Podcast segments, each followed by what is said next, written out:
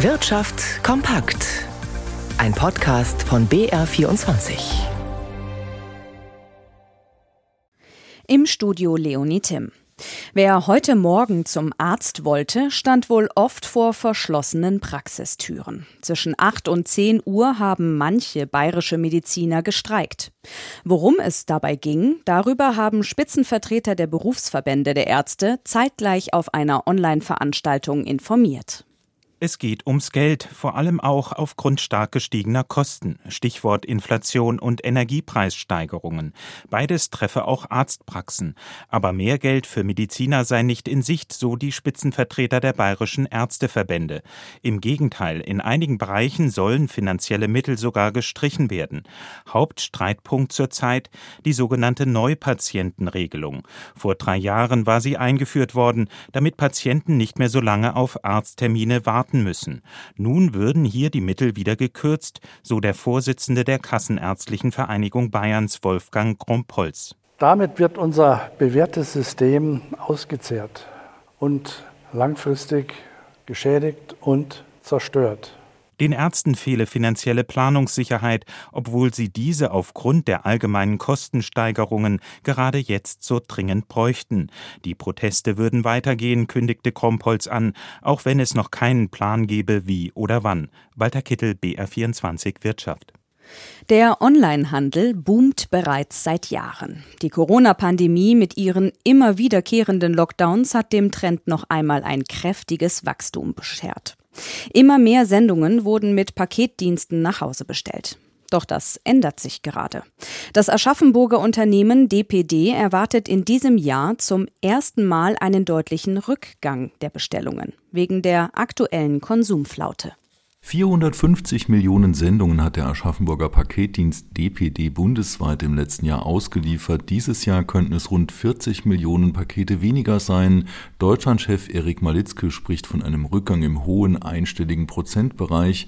Die Menschen seien verunsichert und verzichteten im Zweifel lieber auf Ausgaben außerhalb des täglichen Bedarfs, wie Elektronik oder Textilien.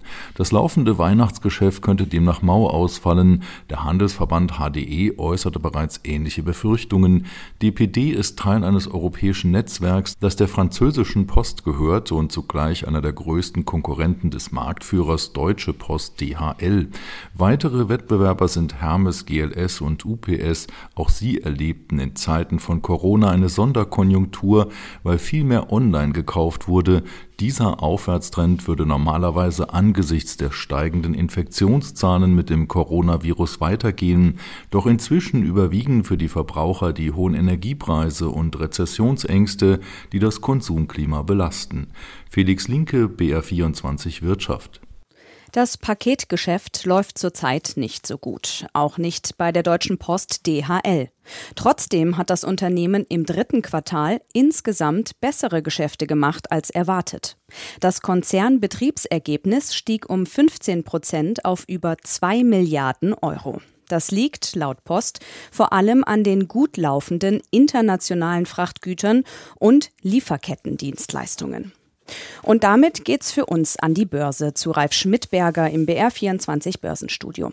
In New York wird an den Aktienmärkten seit gut einer Stunde ebenfalls gehandelt. Dort gibt es keinen klaren Trend. Aber was bewegt die Anleger, Ralf?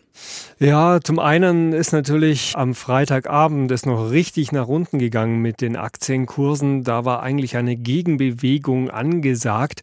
Und die hat man am Anfang auch gesehen an der Wall Street. Der Dow Jones ist mit Gewinnen gestartet. Mittlerweile ist er aber 0,3% ins Minus gerutscht.